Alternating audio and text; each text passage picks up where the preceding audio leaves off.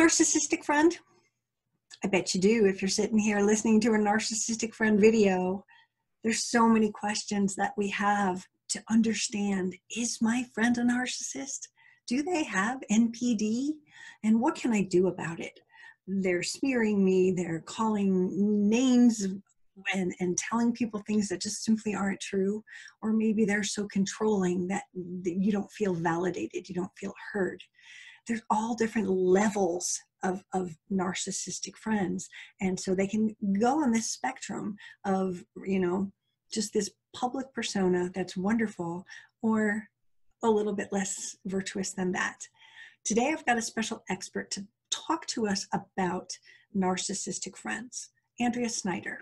Are you familiar with her? She's the author of Soul Vampires, and her podcast is one of the best out there. It's called The Savvy Shrink. She's written for Psych Central, Minds Journal, and Good Therapy, and she's brilliant. So we're going to talk with her about what to do if you have a narcissistic friend, how to recognize it, and what to do about it. How do you get rid of them? How do you protect yourself? And so without any further ado, let's welcome Andrea. This is Tracy Malone, and we'd like to bring you on here, and let's go learn about narcissistic friends. Hi, Andrea. Thank you so much for joining me. Thank you so much for having me, Tracy. I am so honored that you are here. We have been trying to get this together for a while, and you were moving, and so I'm so grateful that you're here.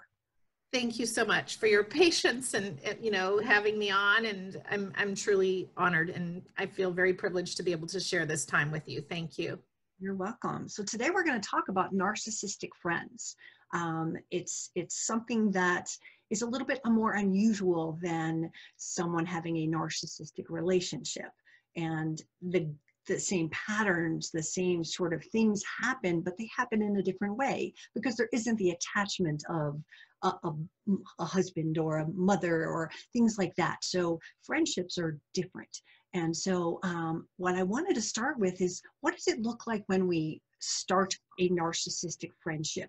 It's not like they have a card that they carry, I'm a narcissist, so you don't know it. So how does it look, and what are some of the things that people should be aware of that happen at the beginning stages?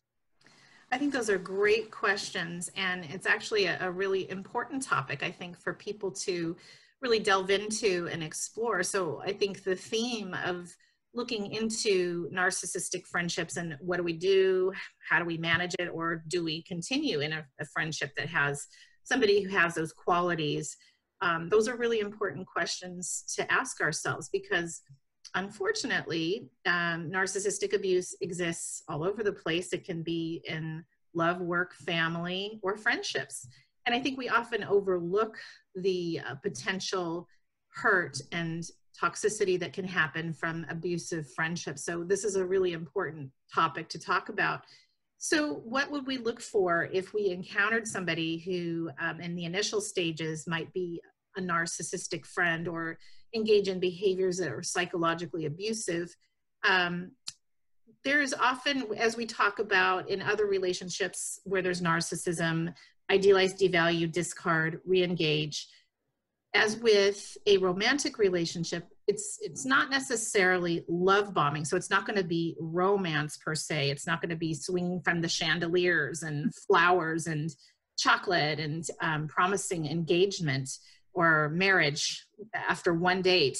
That's more typical of a romantic relationship, but in a friendship, individuals might notice that the abusive friend does come on a bit strong, and not necessarily in a romantic way, but you know, really presses to have more time with the healthy friend, and almost consumes that person's time, energy, and attention, and you know, initially might really interview the target and see how they could fill in the gaps with that target's life. For example, say that a person is wanting a friend to teach them how to ride a horse, you know, and they love horses and they want to learn everything there is about equestrian life. So the narcissistic friend may research all that they can on horses or become that expert, and that perfect friend to feed the target with the information that they need and become highly relevant to that friend. To the point where it feels intense, it feels like the pacing of the friendship is pressured. There might be a sense of obligation or guilt that the abusive friend is coming on too strong and demanding too much time and energy. But it can also feel like at first that it's almost too good to be true. Like, wow, this is the perfect friend. They know everything about horses, or they know everything about painting, or they know everything about the thing that I love. And they're offering me all these tips and tricks and skills that can help me, you know, with my new hobby or interest. So it almost has a flavor of feeling too good to be true initially. Did I answer that question? I'm not sure if I answered it. And I think there's some other things that we can see on the horizon is they can generally come in being so much fun. Yeah. So much life of the party. Sure. You want to be around them. Mm-hmm. Attraction to not only their knowledge about horses or whatever the topic is, but this, you know, this mystery of, wow, look at them. And I think they suck you in that way. Definitely. They are sort of idolizing themselves, if you will. And then you go, wow, look at where they are. And you get a connection that is based on a falsehood, really. Absolutely. I agree with you 100%. And I think you hit the nail on the head. Like, some want to be the life of the party. So they might be, you know, extremely extroverted or charming in a party setting, or at least that's the mask that they're putting on to the outside world. And maybe, you know, they're an expert smoothie maker or pizza maker or whatever, you know, and they're distributing this delicious recipe that everybody loves, and they get this incredible attention because they're the life of the party. And that's not to say that every extroverted human being is narcissistic. That's not true at all. That's not what we're saying. But what we're saying is folks that run more narcissistic will often really seek out those opportunities to be the center of attention like that. So I actually have a visual prop because I'm very much about props. So I pulled all of these markers today to say that narcissistic friends come in all shapes and colors. So they sure do. They do. Might be the ones that want to be the life of the party, while others are under the radar. That's right. You know, while we're discussing these, they can come. You might see a little glimpse of what they did in this behavior, but not so much that. So yes. Work friend is going to be a combination of the things that we're discussing, because again, every flavor of narcissist has their reasons for why what they're doing, what show they're putting on. Exactly. And to accomplish. So exactly. Clear. There's a whole bunch of different choices, and you know, it can go the whole gamut. But as the relationship progresses, and people get into, you know, sort of the coasting of the relationship. What kind of behaviors do we often see as its mask starts to fall a little bit? Right, and that's another great question. It's almost like you can sort of predict an idealization and then the beginnings of sort of a devaluation stage, just not unlike a romantic entanglement with a very narcissistic person, but different in the sense that it's a friend, it's a platonic relationship. So for example, there might be some instances of gaslighting that ensue, or triangulation. A lot of individuals who have groups of friends that sort of circle around maybe one core person. Think about it in like middle school, you know, it's common in middle school and even high school for there to be developmentally narcissistic teenagers, because they're supposed to be narcissistic, and then we hope that they grow out of it. But if you think back to a situation like Mean Girls or something along those lines, if there's a very narcissistic person at the core, oftentimes that person gets a lot of ego fuel by triangulation and maybe pitting one person against the other, or setting up a situation where there's some jealousy amongst, you know, common friends. And that can happen on social media. It can happen through, you know, video chat. You know, I work with a lot of college students, so a lot of folks are growing out of that narcissistic stage and seeking relationships that are healthy, mature, and friendships of integrity. So when they encounter somebody who has that flavor of mean girl or mean dude or whatever, it's like they're almost shocked about it, but it happens so much, and it can happen more so on the internet. It can happen through social media, triangulation, gaslighting, sometimes silent treatment too. Like if somebody says something that the narcissistic person doesn't like, oftentimes they'll be stonewalled or silent treated, or they won't respond to a text, they won't respond to a phone call. It's sort of like shaming by silence, you know? So you start to see the mask slip with some of these tactics, and any of those things can happen in a friendship with a narcissistic person.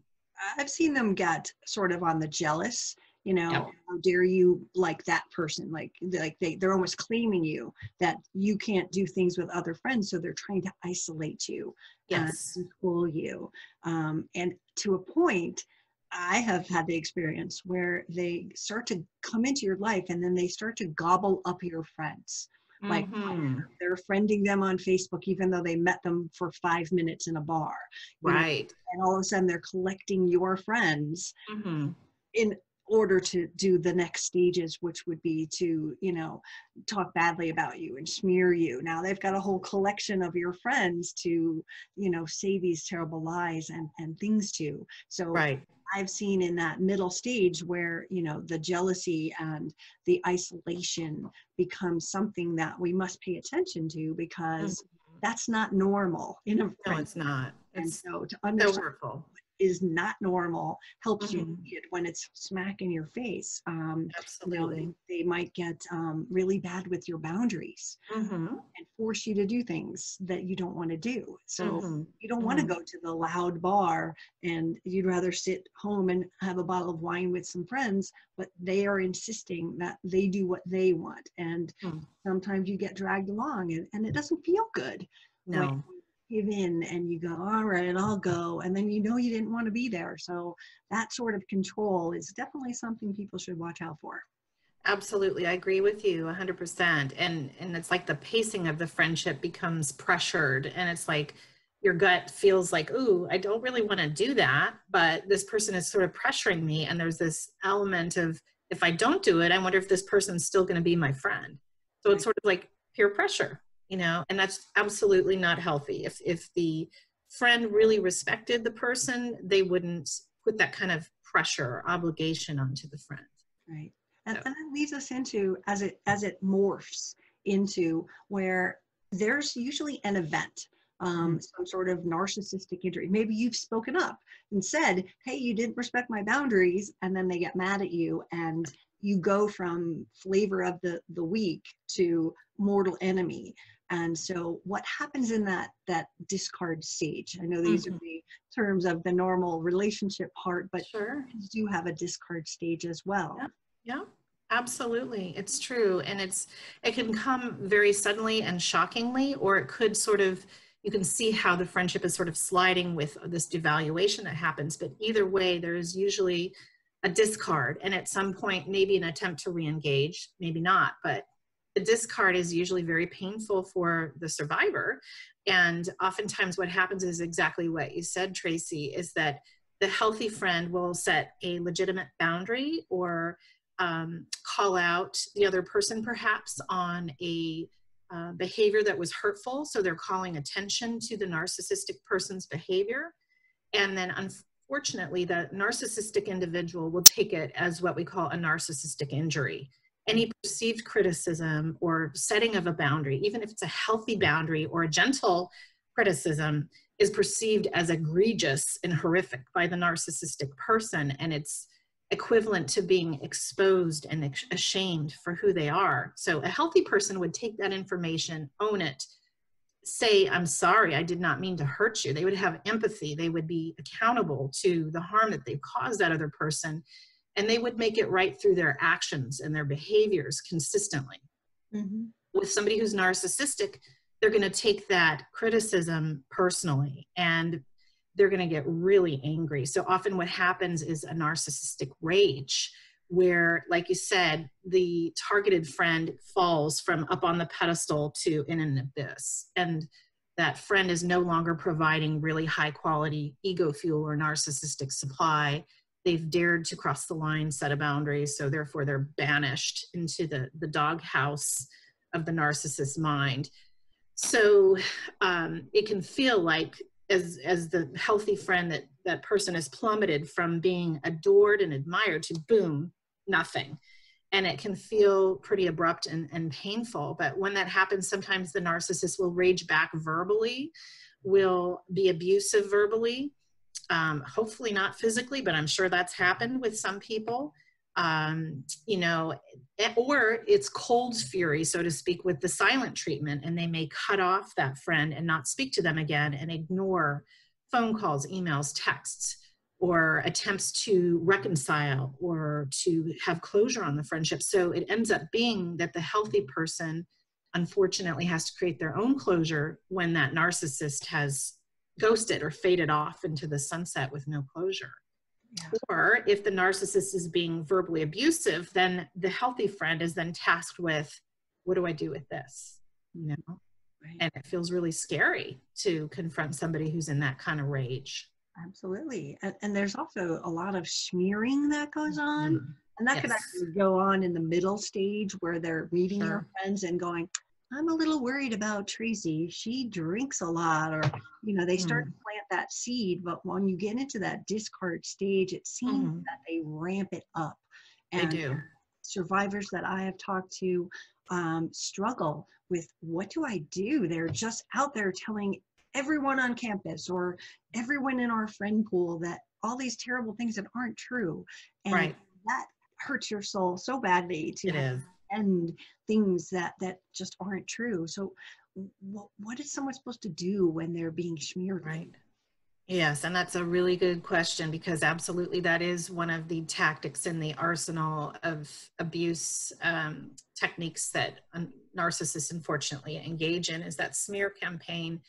And I've seen it a lot with folks, particularly on like college campuses, when there's friendships that fall apart where one person is a narcissist. Oftentimes that narcissistic individual will shame, blame, and bully online and in chat rooms and triangulate and smear. And it has the flavor of harassment and character assassination. And really, I think there is a ramification for the survivor to be able to take legal action. And, you know, if it's on campus, they can talk to the Title IX coordinator. But, you know, those of us who are not on college campuses, we can respond in a protective way emotionally and also legally. And emotionally, we can say to ourselves, if we've been smeared and unfairly and it's a character assassination, we can remind ourselves we're not to blame, and we are not the adjectives or words that the abuser is describing. Those are his or her projections. In other words, his or her shame dumping or blaming that really describes who they are in most cases. Mm-hmm. If the survivor can remind themselves, this is really how the narcissistic person feels about themselves, and they're just dumping it up. It's like a verbal vomit onto the target now, because that target has dared to take their mask off or expose them for who they are, by a boundary, no less. Whereas a healthy person is going to respond to a boundary in a very healthy way. So the smear campaign is very painful, though, because then the survivor is then tasked with, oh my gosh, my reputation is destroyed. I'm not these words that this narcissistic person is describing. It's complete falsehood. The narcissist has their own narration of events so that it protects themselves from being accountable and looking like a bad guy. So their narration is false. The survivor's narration is the truth. So then it becomes important for the survivor to narrate their story and to know that that is their truth. And even though they may feel some cognitive dissonance because of gaslighting through the smear campaign or what have you, if they can get some validating support and anchoring that their story is the truth, they're going to be more than okay. Plus, they can choose to disengage from the abuser. They can take action if they need to, legally, with a cease and desist order, talk to an attorney, you know, if it's on campus, a Title IX coordinator. Definitely talk to a therapist or a life coach to be able to narrate the story and to be able to lower cognitive dissonance and be empowered. But to then know that as a survivor, you have choice over who you decide to interact with, and you can go no contact. you can cut off the fuel to the narcissist and don't give any response whatsoever to a smear campaign, ignore it, block, and remind yourself that you have other friends in your circle of support that are people of integrity, just like you are, and you need and deserve to be around people who trust and know your story to be the truth, not the abusers. Exactly. And I know it's so easy for a survivor to want to stand on top of the rooftop and scream to everybody that that's a lie. Mm-hmm. And, you know, defending yourself against these lies is a natural behavior. We just want the world to know the truth.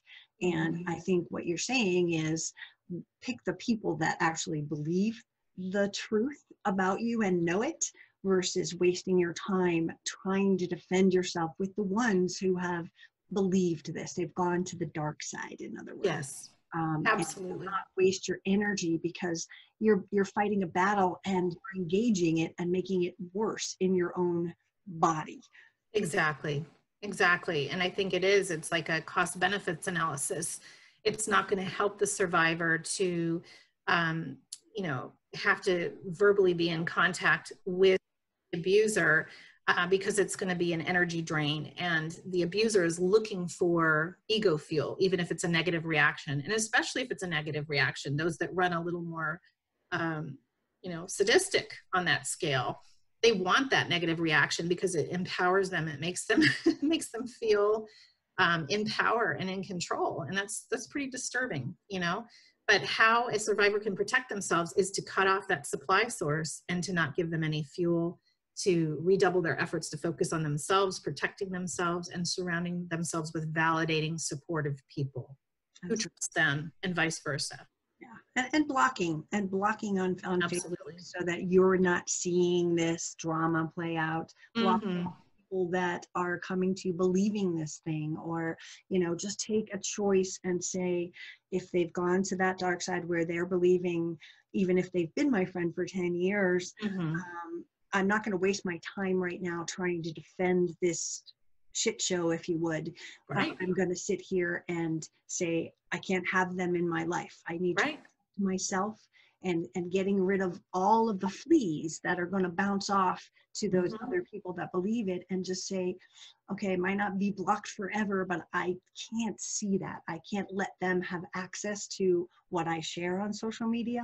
That's right. Used against me. So try there you to go. Hear them out, because they're dangerous, and they're not the friends you thought they were if they are believing the smears. There you go. Absolutely. 100%. And you're right, those additional fleas that are connected with the, like you said, the narcissistic person, those folks don't deserve any head space or heart space from the survivor either. And so if that's also a secondary loss, that another layer of friends fall by the wayside that are connected with the narcissist, then so be it. They weren't meant to be. And the survivor is truly deserving of authentic friendships of integrity, where they know that their story is the truth, and it's trusted, it's supported, and it's validated with those anchoring friends. Right. And if people believe the narcissist story, well, that's on them, because that's a falsehood, and it's grounded in pathological lying, and it is not the truth. So they're unfortunately drinking the narcissist Kool-Aid, and there's not anything the survivor can do, you know, but cut it loose and move on and reassemble. Pull out those weeds in the garden of support and make space for new growth. Right. It's healthy. And that's the bottom line of all of how we recover from this, is we have to end it and grieve it in many ways, because if we don't understand that it's over, then it leaves the door open for them to come back and apologize and do the whole, you know, like Uber back, and, oh, I didn't mean it. How could you think I would do that to you? And they're sucked back in, right? So to understand that cutting all ties is your best hope and your best survival skill. Absolutely. We do that for ourselves. For sure. And I think that's an important reminder for listeners that there could be a Hoover attempt, or an attempt to re-engage. So to be armed and protected from that happening by blocking and making sure that there's no access that the narcissist has to your fuel, and moving forward and attaching to healthier connections with folks that are reciprocal, that have empathy, accountability, you know, integrity, the ability to maintain and sustain compassion long-term, and to grow with you, you know, and acknowledge if they've made a mistake, they want to make it right. And they genuinely have the empathy to be able to grow with you. They have the maturity, and that part of their brain is developed. So those that don't have those qualities, really, you don't even have a foundation of trust and respect. So, you know, I think it's important to be discerning at the very beginning of any friendship, just like in a dating relationship, you're sort of, you know, evolving and mutually engaging with mutual vulnerability. With a friendship, you want to do the same, and you also want to control the pacing of it. If it feels like it's too fast, you can slow it down and really kind of sit with your gut instinct and ask yourself, is this healthy? Is this feeling right to me? Am I seeing evidence of empathy and trust? And is this somebody that I could grow this friendship with? Right. And test the boundaries, you know, yes. Sit there and do the boundary test and yes. Set a limit. I don't want to go there. How do right. they react? Are they going to get upset with you? Are they going to call you a name? Mm. You know, oh, you're just such a wimp. Why can't you do it? You're so mean. You know, then your boundary is actually defining. We're seeing the light of them because you know something. So it's important to know that those are your tools in your tool belt. Is for sure. Know that at any point, setting a boundary with someone and their reaction is what you need to see, right? If they are understanding and good, then they get to keep on going into your life. If they sit there and attack you for not wanting to do something, then those are the people you're getting an early warning system here. Right. Not good, get out. Exactly. I think that's very important information, that the boundary test. How does somebody respond with healthy, reasonable boundaries? Mm-hmm. That does everything, doesn't it? Yeah, it really does. Because yeah. I mean, that's the first place we see them slip. Is mm-hmm. you have a request, or you know, you've been doing everything for them, and walking their dog while they go away, sure. and you need something and a ride to get your car at the mechanic, and they can't be bothered. You know, it's got to be an equal friendship, and for sure. So those are the kind of things people can do to mm-hmm. and get free. Yes. And it's very possible for people to have healthy relationships. It's not that everywhere you go, there's a narcissist, but we're just saying, be on guard, be educated, be informed, and know that there are healthy people out there looking for what you have to offer with empathy and reciprocity and trust and consistency. But then there's folks that don't have those qualities, and they, like you said, with all of those markers, they come in all sizes, shapes, and purple polka dotted. You know, narcissism does not discriminate, and unfortunately, sometimes we don't see it coming until we've been bitten. So we got to be careful, and we also got to give ourselves the benefit of the doubt that we can trust our gut instincts to discern who's healthy for us and who isn't. Mm-hmm. It's psychoeducation. Absolutely. I love that. Thank you so much. Thank you. This has been a great conversation, and I know it's going to help a lot of people because, as you and I both know, this is not just about a relationship. This mm-hmm. is in every walk of life. We will see them as bosses. We will see them in the workplace. We will see them at the church. And so we're just covering one little place right now for those that are struggling with it. And I know your words of encouragement to find the good people and know your truth is going to help a lot of people. So thank you so much for joining me today. And thank you for having me. It's an honor and a privilege, Tracy, and you do amazing work with people all over the world. Just thrilled to be colleagues and friends with you. I'm lucky. I'm lucky too. He's a good friend. Likewise. All right, thank you. Thank you, Tracy. Wasn't she great? She's so super smart. Check out her blog and check out the resources that she's got all over her website. And if you haven't read her book on Soul Vampires, go ahead and get that, because I think you'll learn a lot. If you are experiencing a narcissistic friend, I've got a free ebook on my website, NarcissistAbuseSupport.com.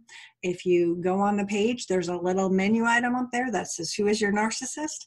Click down to narcissistic friend and you can download the free ebook or see all the content right there on the page and learn a lot more things to look for, what to watch out for, and how to protect yourself. Again, this is Tracy Malone. Thank you so much for watching, and visit me at NarcissistAbuseSupport.com, and let's get your healing on, and good luck getting rid of that friend.